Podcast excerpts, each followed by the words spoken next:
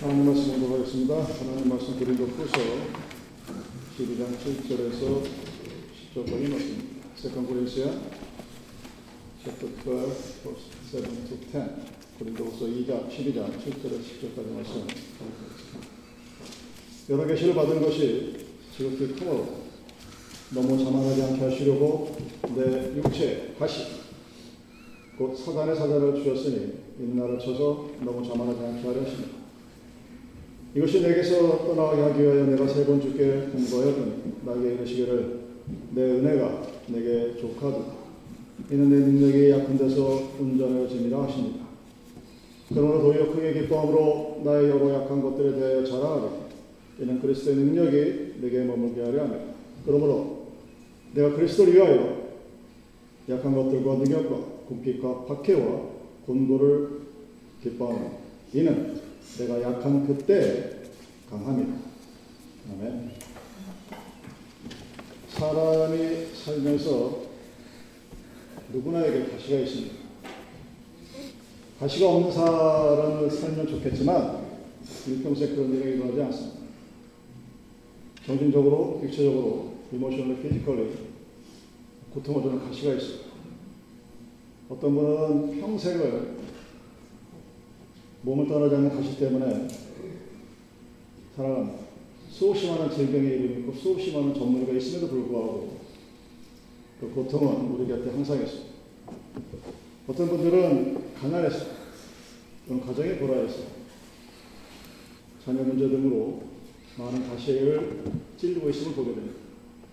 어떤 이는 남편이 가시가 되고 또 아내가 가시가 되고 자녀가 가시가 되고 부모가 가시가 되어서 찌르는 그런 경우들도 있습니다.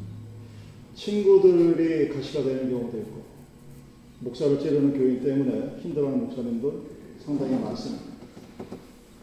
가시 없이 살 수 있는 인생이 있으면 좋겠지만 우리가 육체가 있는 한 그것은 불가능합니다.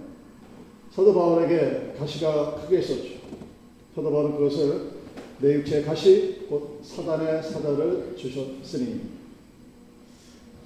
가시가 있는데 그 사도 바울이 받은 가시를 영적인 유혹이냐 아니면 의심 가치 갈등이냐 뭐 이렇게 해석하는 사람도 있고 핍박이나 외적인 환란 또는 토톨리안처럼 평생을 알았던 안질, 두통 이렇게 해석을 합니다. 무엇이든 간에 그것이 안질이든 핍박이든 헐락이든 간에 바울은 자신을 괴롭혔던 가시를 사단의 사자라고 표현합니다. 사도 바울은 수없이 많은 신적인 권능을 베풀었던 사람입니다. 남의 병은 고쳤어요. 근데 자신의 병은 고치지 못합니다. 남에게는 하나님의 은혜를 베풀었는데 본인에게는 하나님의 은혜가 나타나지 않았습니다. 그 가시가 얼마나 아팠을까요? 여러분 사람들이 겉으로 보고서 착각하는 것이 아, 저 사람은 참 행복하겠구나 하는 행복의 조건을 여러분 나름대로 아마 새겨놓고 살아갈 겁니다. 아 이렇게 하면 삶이 행복해지겠구나. 아마 그래서 여러분들이 뭔가 열심을 내고 노력을 하고 하는 이유가 바로 그렇게 하면 행복할 것이라고 판단했기 때문에 믿었기 때문에 그렇게 살아가는 겁니다. 그런데 겉으로 봐서는 우리는 그 사람의 가시가 있는지 없는지 구별이 안 갑니다. 왜냐하면 우리는 감추려는 속성이 있거든요. 하나님 앞에서도 벌거벗은 을 감추려고 했던 것이 우리의 본능입니다. 개인의 가시뿐만 아니라 국가의 가시도 있죠. 민수기 3절 5절에서 하나님이 너희들이 나의 말을 듣지 않으면 옆에 있는 나를 너희 나라의 가시로 남겨둘 것이다. 하는 구절이 있을 정도입니다. 자, 개인이나 국가나 우리의 삶에서 가시가 없다. 라고 만약에 여러분들이 주장한다면 다시 한번 여러분의 삶을 되돌아보시기 바랍니다. 그래서 바울은 자기에게 준 가시, 즉 사단의 사자, 사단이 보낸 자기 육체의 가시를 세 가지의 은혜로 오늘 본문에서 표현합니다. 사도 바울이 10번째 하나님의 은혜로 말씀드리는 것은 자구하지 아니하고 겸손해지는 은혜를 받았다는 고백입니다. 내 육체의 가시 곧 사단의 사자를 주셨으니 사도 바울의 이야기를 자신의 육체를 찌르는 것이 사단이 준 것이라는 다른 말로 얘기하면 하나님의 허락하에 그 일이 이루어졌다는 것으로 이해를 하고 있다는 얘기입니다. 이 이야기는 오늘 우리에게 만약 나에게 있는 가시가 있다면 그 가시를 왜 나를 불안하게 하는가 하는 고통의 원인으로 생각하지 아니하시고 하나님께서 나에게 주신 것을 믿고 바라봐야 한다는 의미입니다. 고통이 있을 때, 저주가 있을 때, 어려움이 있을 때 그 어려움을 통한 하나님의 의도가 무엇인지를 먼저 생각해 보아야 한다는 뜻입니다. 사도 바울이 말로 표현할 수 없는 육체의 고통을 하나님이 주신 것이라고 표현한 거예요. 나에게 가시가 있으니 사단의 사자가 준 것이다. 그 이야기는 다른, 다른 말로 돌려서 말하면 나에게 가시가 있었으니 그냥 하나님께서 사단을 통하여 나에게 허락하신 것이다. 이렇게 해석을 하는 왜 그렇게 하셨느냐? 내가 너무 차고해서 스스로 높아져서 교만해질까 그렇게 되지 아니하도록 하나님께 하셨다는 얘기입니다. 이게 과연 은혜가 될까? 내가 그리스도 안에 있는 한 사람을 아노니 14년 전에 그가 셋째 하늘에 끌려간지라 그가 몸 안에 있었는지 몸 밖에 있었는지 나는 모르거니와 하나님은 아시느니 내가 이런 사람을 아노니 그가 나더러 이끌려가서 말할 수 없는 말을 들었으니 사람이 가이르지 못할 말이라 고린도서 12장 1절 4절 이런 은혜가 있었던 사도 바울입니다. 요즘 바로 성취전에 갔다 오고 여러분들 가끔가다 뉴스미디어나 보면 뭐 천국 갔다 온 사람, 하나님 만나고 온 사람, 죽었다 깨어난 사람 보면 솔깃하죠. 그래서 그런 책 제목을 갖고 있는 책들이 꽤 많이 팔립니다. 대단한 베스트셀러는 아니지요. 스테디셀러가 돼요. 왜 그러냐면 사람이 갖고 있는 근본적인 의구심이 있기 때문에 야 내가 죽어서 어디로 가게 될까? 그 영성을 믿든 믿지 아니하든 간에 궁금하고 알고 싶어요. 그런데 모든 정통 계약교단에서 그러한 주장을 하시는 분들의 이야기를 받아들이지 않습니다. 왜냐하면 갔다 왔다는 삼층천에 갔다 왔다는 사도 바울도 그 이야기를 하지 않아요. 성경에서 사도 바울이 굳이 하고 싶지 않은 얘기, 즉 쓰지 않은 이야기를 나는 사도 바울보다 낫다. 내가 갔다 왔다고 얘기하면 그 이야기 자체가 이미 하나님의 의도와는 다르다는 얘기입니다. 사도 바울이 세상 비밀을 다 알았습니다. 죽은 다음에 자기가 어떻게 될지 알았어요. 그러면 아마 날뛰겠죠. 세상 무서운 게 없게 됩니다. 세상 무서운 게 없게 되면 여러분 그 다음 단계가 하나님을 우습게 하는. 대한민국 목사들 중에 하나님이 내 말 안 되면 가만 안 둔다고 공개적으로 떠드는 목사님들을 가만히 바라보면서 그 목사 앞에서 아멘하는 교인들의 심리 상태가 정말 심히 우려스럽습니다. 사도 바울은 그런 짓을 하지 않았습니다. 사도 바울이 그런 짓을 하지 않았으면 성경에 쓰여 성경을 믿는 우리도 그렇게 하면 되지 않습니다. 하나님이 바울에게 주신 은혜는 그거예요. 남의 병을 고칠 수 있는 능력을 허락하셨습니다. 근데 자기 병은 못 고쳐. 주이 재물이 못 갚는다고 자기 병은 못 고치고 그 다른 사람들이 바라보면서 어떤 생각이 들었을까요? 남의 병은 고치면서 지 앞가림을 하지 못하는 교만해질래야 교만해질 수 없었겠죠. 아마 그래서 하나님이 나를 영적으로 교만해지지 않기 위해서 가시로 주셨다는 사실을 깨달았습니다. 하나님께서 왜 굳이 이렇게까지 하셨을까요? 사도 바울은 요즘으로 치면 정말 대단한 사람입니다. 율법의 의로 흠이 없을 정도로 대단한 사람이었고 자기 의에 빠진 사람이었어요.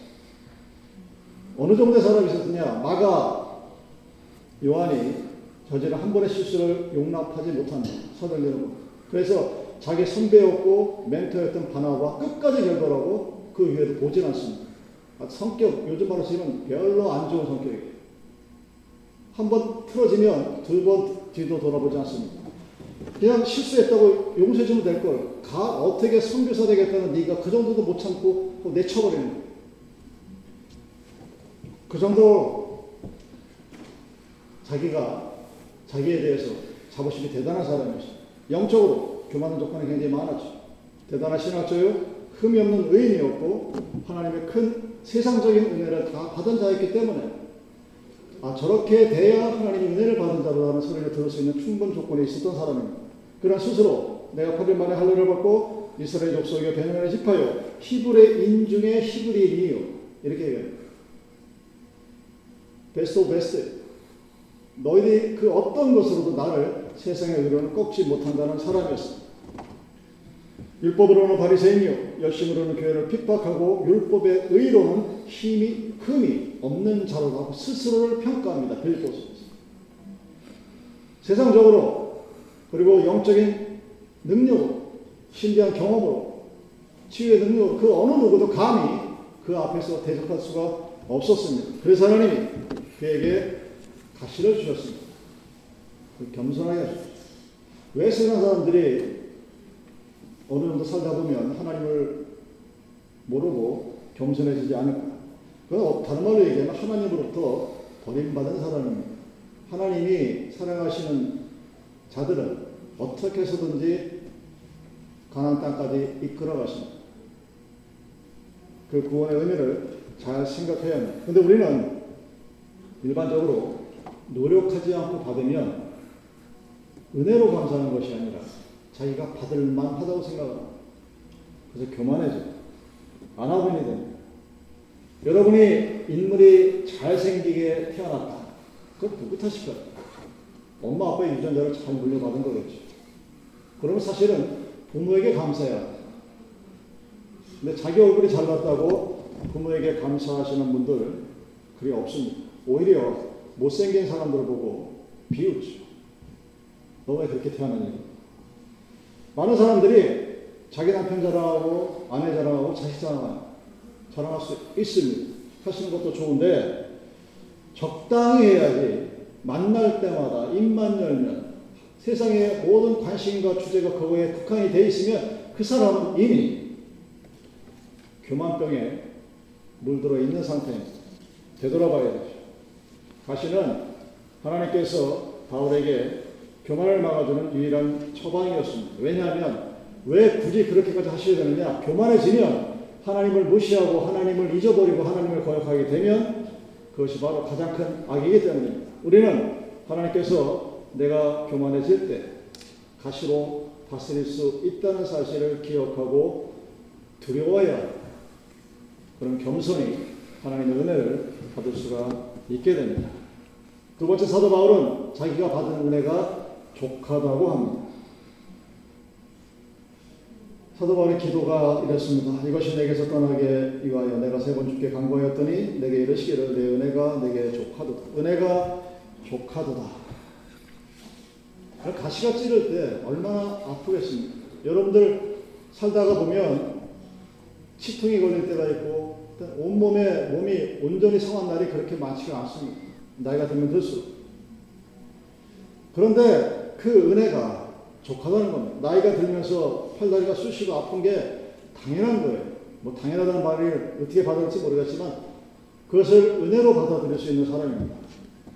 가시가 찌를 때마다 아플 때 믿음이 없는 사람들은 하나님을 원망합니다. 하나님만 원망하는 게 아니라 뭔가 일이 안 되면 누구 탓을 합니까? 조상 탓을 하죠? 부모 탓을 합니까? 형제를 원망합니다. 그러니까 사실은 우리가 힘들고 아플 때 우리가 나아가야 할 대상은 하나님입니다. 하나님께서 그 가시를 바꿔주는데 단순히 가시를 제거하는 것이 아니라 그 가시를 멸류관으로 바꾸고 그 가시가 찌를 때 흘렀던 눈물을 통해서 하나님의 멸류관을 쓸 수 있도록 인도해 주신다는 얘기입니다. 여러분 문제가 생길 때 기도하는 것 중요하죠. 근데 우리가 기도할 때마다 하나님께서 그 기도를 다 들어주시느냐 그렇지 않다는 사실도 우리는 알고 있습니다.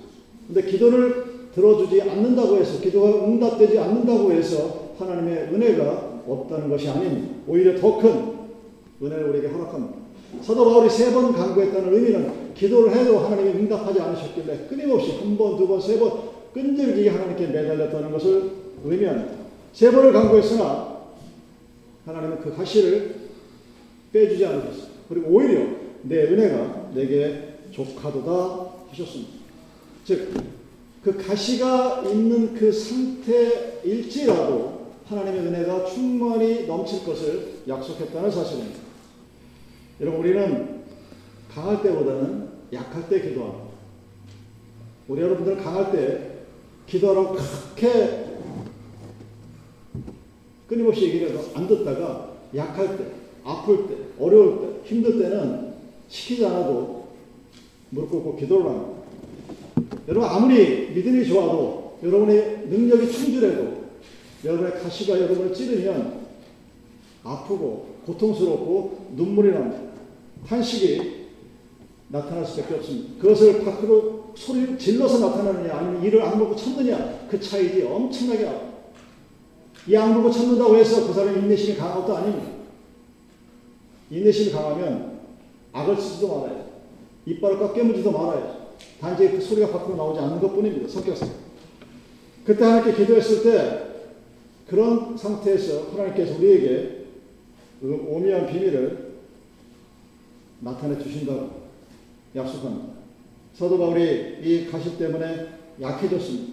그 약함 때문에 기도했는데 그 약함과 기도 때문에 그 나의 아픔 때문에 하나님의 은혜가 더 강하게 나타났다고 얘기합니다.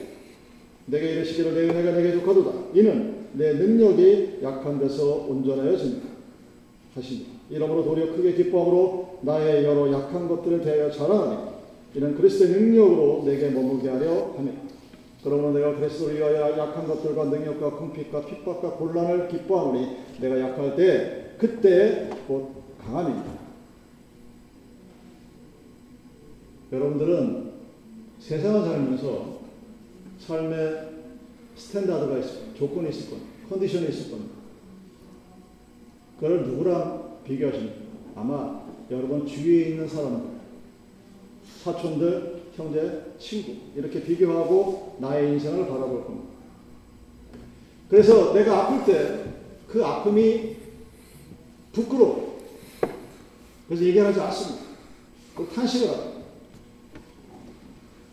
하나님 앞에 가지고 나갈 생각을 하셔야 되는데 그냥 혼자, 혼자 평생 가지고 있습니다. 그럼 나중에 언제 한번 대한민국 서울에 가면 서울 거기 한번 쫙 돌아다녀 보다 보면 미국과 차이점을 하나 발견할 수 있을 거예요. 얘기하지 않으면 여러분 굳이 알지 못할 텐데 발견할 수 있는 차이점 하나가 뭐냐? 서울거리에 장애인들이 없어요. 핸디캡 피플을 핸디캡 피플들이 휠체어 타고 다니고 목발치고 걸어 다니고 걸어 다니는 그 구경을 못 합니다. 의식을 못 해요 사람들. 왜 그럴까? 한국에 장애인이 없고 한국에서 여러분 홈리스 홀에서 보셨어요? 없어요. 근데 없어서 그러면 공권력이 내쫓죠. 여기서 안 내버려. 부끄러운 거예요. 장애를 가진 것을 부끄러운 나라가 대한민국입니다. 지금도 그래요. 제가 미라 성교단을 가장 강하게 비판하는 첫 번째 이유가 바로 그겁니다. 니들끼리 놀라는 니들. 같이 놀지 마. 여기저기 멀쩡한 애들이 너희들한테 오염돼, 더럽고. 그러면서 그걸 하나님의 사랑이라고 포장을 하는 성교상의 기법으로는 할 수는 있지만, 궁극적으로 그 교회 안에 끌고 들어와야 돼. 그걸 못합니다. 왜? 부끄러운 거야. 내 아픔이, 내 자식이 아픈 게 부끄러운 거야. 그리고 사회 전체가 그것을 그렇게 해도 전혀 누구도 아무 소리 하지 않습니다. 근데 우리는 그 은혜를, 아픔을 가지고 하나님 앞에 나갈 생각을 못 합니다. 위치만이라는 목사가 있었어요. 전국의 유명한 전도학자. 근데 이 사람이 몸이 너무 아파서 기도를 하는데 어느 날 꿈을 꿨습니다. 배를 타고 내려가는데 한 배, 가 한복판에 무지막지한 바위가, 바위가 떡 갈아먹고 있어서 배가 갈 수가 없는 거예요. 함께 하나님 앞에 기도를 했다고 하나님 저 바위 좀 치워주십시오. 하나님의 꿈속에서 예, 그 바위를 치워주는 게 낫겠니? 아니면 은혜, 무, 물을 더 높여서 그 배로 바위를 건너가는 게 낫겠니? 어느 게 쉽겠냐? 하면 생각하니까 당연히 물이 많아서 바위보다 물이 많으면 배가 그냥 지나갈 거야. 어, 하나님 그게 더 낫겠습니다. 하고 일어났다. 그래서 깨달았죠. 아, 나에게 어떤 가시가 있을 때 그 가시를 제거해달라고 하는 기도가 아니라 그 가시를 이길 수 있는 은혜를 하나님께 기도해야겠고 그 다시는 자신의 몸에 있는 가시를 없애달라고 기도하지 않았다고 합니다. 사도 바울도 여러분 본문 이 본문을 제외하고 그 어디서도 하나님 내가 아프니까 내 병든 몸을 고쳐 주시옵소서 한 기도를 한 구절을 찾아볼 수가 없습니다. 여러분 요한의 슬라 여러분 너무나 잘 아시는 감리교의 창시자죠. 요한의 슬라가 그 어머니의 믿음이 대단하신 분입니다. 그리고 웨슬라가 그 어머니의 믿음을 그대로 물려받았어요. 그런데 와이프가 얼마나 사나운지 그 옛날에 두들겨 맞고 살았습니다. 여러분 십자가 잘 가셔야 돼요. 그래서 웨슬러가 밖으로 나도나게 다락한 유일한 이유는 집에 들어가면 맞을까봐 무서워서 못 들어가는 거예요. 뭐 대단한 뭐가 있어가지고. 그래서 그는 매일 하루에 50마일, 60마일씩을 말을 타고 전도를 하기 시작합니다. 그가 평생 4만 2천 번의 설교를 했다고 합니다. 최소한 하루에 세 번씩은 계속 설교를 했다고 하고 여기저기 돌아다녔다고 그러는데 왜 그랬느냐? 그 이유가 자기 와이프가 무서워서 집에 들어가면 두들겨 맞을까 집에 들어가기 싫어서 근데 하나님은 그 무지막지한 와이프를 통해서 영국을 그 감리교단을 만드셨죠. 존 하워드라는 사람은 자기 아들이 살인죄를 저질러서 감옥에 면회를 가서 보고 지 아들이 고생하는 걸 보고 형무소 개량 사업을 시작했습니다. 그래서 그 당시에 배고픈 분이 차라리 감방 가는 게 낫겠다, 재가는 게 낫겠다는 소리가 나올 정도로 만들어 놓았다고 합니다. 여러분, 가시는, 여러분 앞에 있는 가시는 제거해야 할 대상이 아니라 은혜로 넘어가야 할 대상입니다. 내가 만약 뭔가 부족하고 그것 때문에 아프고 힘들고 어려우면 그것을 없애달라고 기도하는 것이 아니라 하나님의 은혜로 그 가시의 모든 것을 뛰어 넘어가야 찔러에 그리고 아프게 하는 가시가 있을 때 여러분 기도하시기 바랍니다. 그 아픔 때문에 기도하고 그럴 때 우리는 하나님의 충만한 은혜를 받게 됩니다. 하나님은 사도 바울은 마지막으로 약한 것들을 자랑할 수 있는 은혜를 받았다고 그랬습니다. 내가 약합니다. 근데 그 자랑할 수 있는 은혜. 내가 이르시고 내 은혜가 내게 좋거도다. 이는 내 능력이 약한 데서 온전해집니다. 하시니라. 이러므로 도리어 크게 기뻐하므로 나의 여러 약한 것들에 대하여 자랑하리니 여러 약한 거리에 대하여 자랑하리. 그런 자랑거리가 있는 게 삶의 재미가 있죠. 여러분 자랑거리가 보통 두 개가 있습니다. 하나는 내게 있는 것을 자랑하는 내가 인물이 잘나 머리가 좋고 돈도 많아 뭐 이렇게 자랑할 수 있는 것 그런 것은 자랑할 수 있지만 오래 가지 못합니다. 영원하지 못하고 또 동시에 그런 자랑을 계속하게 되면 여러분들 주위로부터 시기심을 받습니다. 그냥 가만히 있어도 잘난 거 알거든요. 뭐 굳이 왜 입으로 떠들어서 누군가 시기 질투를 받게 하고 욕을 얻어먹게 하고 그런 경우를 봤는지 참 사람은 어리석은 존재긴 합니다. 조심해야 돼. 사도 바울은 내가 부득불 자랑할진데 나의 약한 것을 자랑하지라. 고린도서 12장 30절에 말하고 있습니다. 사도 바울이 그전에는 자신이 강한 것을 자랑했습니다. 나도 육체를 신뢰만 하니 만일 누구든지 다른 이가 육체를 신뢰할 것이 있는 줄로 생각하면 나는 더욱 그러하다. 너희가 학교 어디 나왔다. 공부 잘한다. 집에 돈 많다 자랑해? 나는 너보다 더 많아. 이런 얘기. 근데 이제는 자기가 예전에 썼던 사올 때의 그 모든 것들이 쓸데없는 자랑인 것을 알았습니다. 그래서 하나님 앞에 나의 약한 것을 통해서 하나님께 자랑. 나는 약했다. 근데 하나님은 강했고 나는 부족한데 하나님은 은혜가 충만해. 나는 하나님을 배신했으나 하나님은 나를 끝까지 배신하지 않았다. 하는 하나님의 은혜를 자랑하게 되었다고 합니다. 이러므로 도리어 크게 기뻐함으로 나의 여러 약한 것들을 대여 자랑하리니. 여러분, 여러분이 교회가 세상과 다른 교회를 만들어가기 위한 조건 중에 하나가 바로 이겁니다. 우리는 세상의 것을 자랑하지 않습니다. 우리는 세상의 것을 가지고 하나님이 살아계셨다고 자랑하거나 교만하지 않습니다. 오히려 세상에 없지만 세상 것들이 없지만 그럼에도 불구하고 자랑할 수 있는 그런 것들이 누군가에게 용기를 주고 누군가에게 희망을 줍니다. 저렇게 약한 자가, 저렇게 병든 자가, 여러분, 그런 세상으로부터 버림받은 사람들이 하나님의 은혜로 살아가는 모습이 바로 하나님이 원하시는 모습입니다. 많은 사람들이 자신의 과거를 돌아보면서 자신이 힘들고 어려웠을 때의 모습들을 기록으로 남기지 않습니다. 가난한 집에 태어난 게 무슨 죄라고 가난하게 살았다는 기억을 소원하기를 싫어합니다. 제가 가끔 저희 어머니를 생각하면 30년, 37년에 태어나셨으면 일제시대죠. 그때는 여러분, 하루 세끼 밥 먹으면, 세끼 밥 먹으면 대단한 부자고, 조금 살면 하루 두 끼 먹었고, 대부분의 한 90%된 한국인은 하루에 한 끼를 먹을까 말까 했다고 그래요. 저희 부모님들 얘기입니다. 고생, 고생, 그 구남매 여덟 번째로 태어나셔가지고,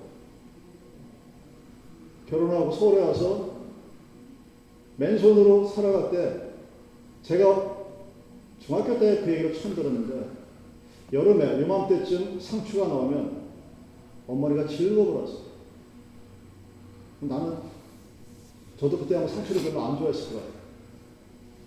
뭐 이렇게 야채 좋아하는 꼬맹이들이 얼마나 많습니까? 그 어머니 하시는 말씀이 서울에 와서 돈이 없고 먹고 살기 힘드니까 맨날 먹느니 밥에 고추장에 상추. 상추는 일어나치만 사면 한 끼를 먹어요. 그걸 몇 년을 드셔요. 돈이 어느 정도 걸릴 때까지. 그 지겨운 그, 그 얘기를 하시면서 그 다음 얘기로 넘어가면 좋습니다. 거기서 끝나고. 그렇게 이런 이형 갖고 먹고 산 사람들은 쭉 살 수 있는데 또 어떤 사람들은 부모로부터 수없이 많은 재산을 몰려받았는데 그때 당시 고무신 신고, 고무신이 아니라 운동화 신고 다니고 그랬던 사람들이 10년, 20년 지나서 우리 부모님한테 돈을 빌려오는 그 모습을 보고 어머니가 그, 그 얘기를 하시더라고요. 나는 그때 상추쌈 먹었을 때 저 사람들은 불고기 먹고 고기 먹었던 사람들이 저렇게 됐다. 우리 인간은 과거에 약하고 어렸던 모습을 기억하지 않으려고 그리고 굳이 그것을 생각하지 않으려고 합니다. 그걸 수치로, 수치스럽게 생각하고 부끄럽다 생각하고 가시기 때문에 몸에서 빼어서 제거 없애버려야 생각.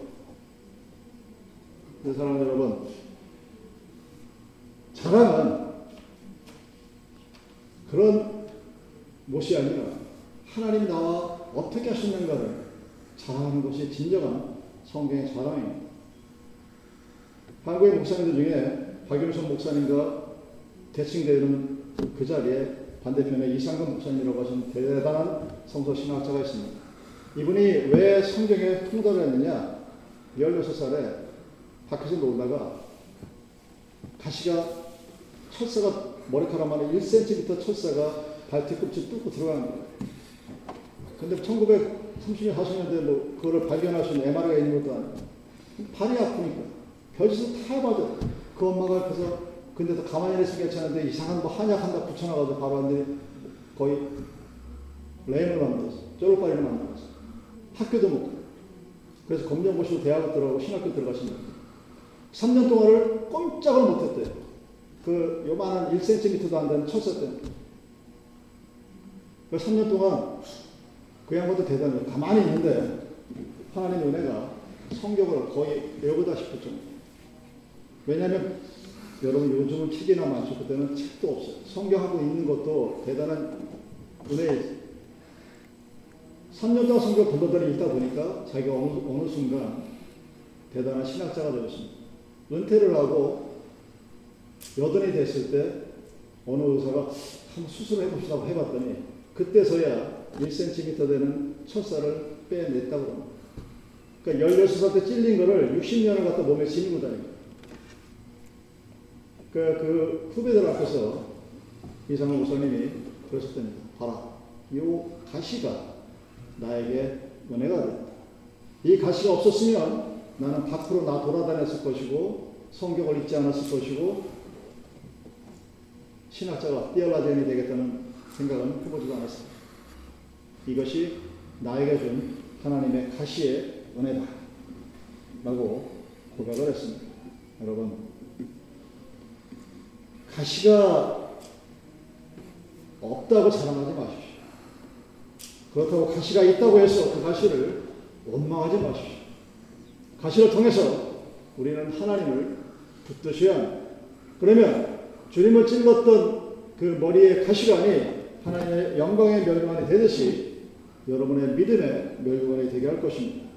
이런 조개가 에서 진주가 만들어진 과정을 보면 아주 신비한 표현이 있죠. 조개가 입을 열 때 바닷물이 철렁거리면서 모래가 들어옵니다. 그것이 조개의 살에 상처를 냅니다. 아프니까 그 상처를 감싸기 위해서 진액을 베풀어 그 과정이 되풀이되면서 어느 순간 찬란한 진주가 되게 한다고 합니다. 그 조개 안에 들어온 모래가 날카롭고 크고 강하고 아프고 강할수록 진주가 더욱더 영광스럽게 되는 것이 진주의 모습입니다. 우리 인생에 있어서 어떤 시련의 모래가 여러분들을 괴롭히고 찌를 때 전능하신 주님의 은혜가 나를 감싸고 나를 높일 수 있도록 그래서 내 생이 찬란하게 빛나는 진주 같은 펄 같은 그런 삶이 될 수 있도록 하나님께 기도하시기 바랍니다. 하나님의 은혜가 넘치는 그런 복된 삶을 살아갈 수 있도록 여러분 힘들고 아플 때 누군가를 원망하거나 하나님을 떠나지 마시고 그 하나님 앞에 기도하십시오. 가시를 제거하는 은혜가 아니라 가시를 뛰어넘는 하나님의 충만한 은혜가 여러분의 삶에서, 여러분의 삶에서 하나님에 대한 감정이 되게 하실 것입니다. 기도하시겠습니다.